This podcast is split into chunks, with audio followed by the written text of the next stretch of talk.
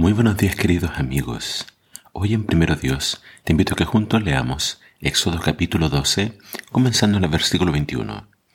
Dice así la palabra de Dios. Moisés convocó a todos los ancianos de Israel y les dijo: vayan y tomen corderos del rebaño, uno por cada familia, según el número de personas que la componen, y maten al cordero, para que celebren la Pascua. Recojan la sangre del cordero en una vasija, tomen una rama de hisopo, mójenla en la sangre del cordero y unten la sangre en los postes de la puerta y el travesaño.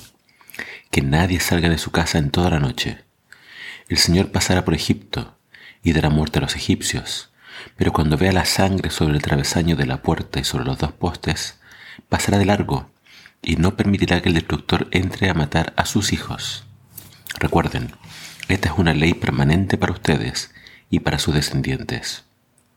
Cuando entren en la tierra que el Señor les dará, como ha prometido, y estén celebrando la Pascua, y sus hijos les pregunten: ¿qué significa esto? ¿Qué ceremonia es esta? Ustedes le responderán: es la celebración del paso del Señor, porque pasó de largo por los hogares del pueblo de Israel, cuando mató a los egipcios.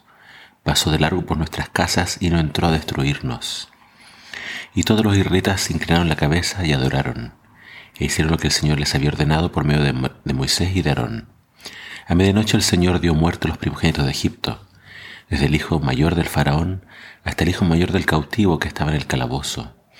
Además dio muerte a toda primera cría de animal.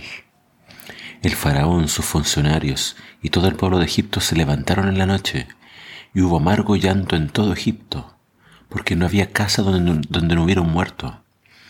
El faraón llamó a Moisés y a Aarón durante la noche y les dijo: salgan por favor de en medio de mi pueblo, vayan y sirvan a su Dios como querían. Tomen sus vacas y sus ovejas y váyanse, pues para, para mí será un alivio que se vayan. Y los egipcios pedían a los israelitas que se fueran lo antes posible. Les decían: si no se van pronto, todos moriremos. Los israelitas tomaron la masa para el pan sin levadura, la envolvieron en sábanas y la pusieron sobre sus hombros.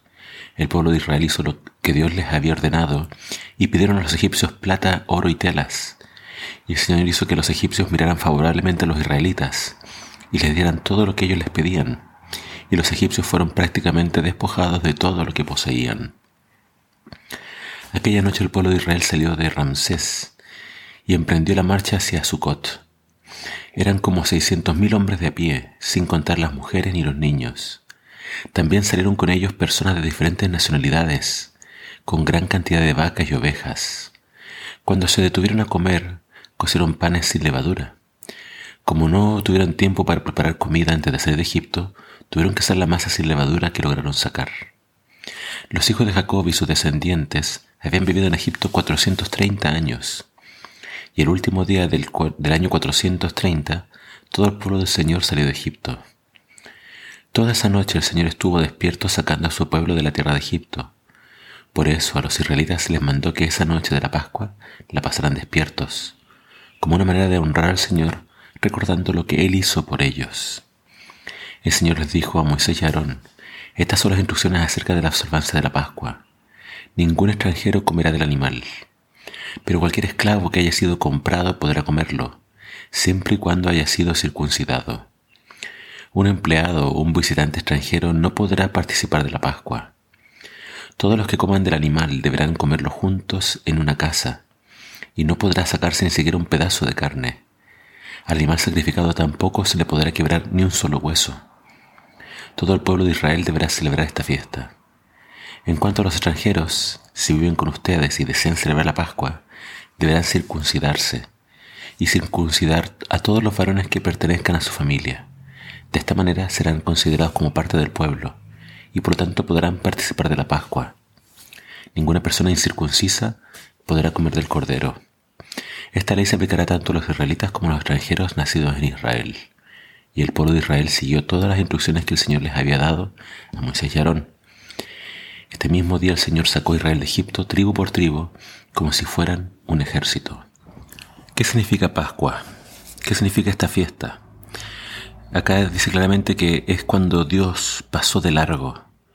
Dios pasó por todas las casas de los egipcios, matando a los primeros hijos, pero pasó de largo en Israel porque Israel pintó con sangre la puerta de su casa. Acá lo central es el Cordero Pascual y hay instrucciones acerca del Cordero. No debía quebrársele los huesos.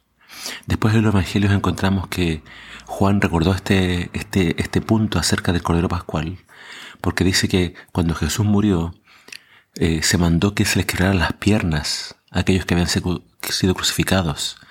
Pero cuando llegaron a Jesús lo encontraron muerto, así que no le quebraron las piernas. Jesús es el Cordero Pascual.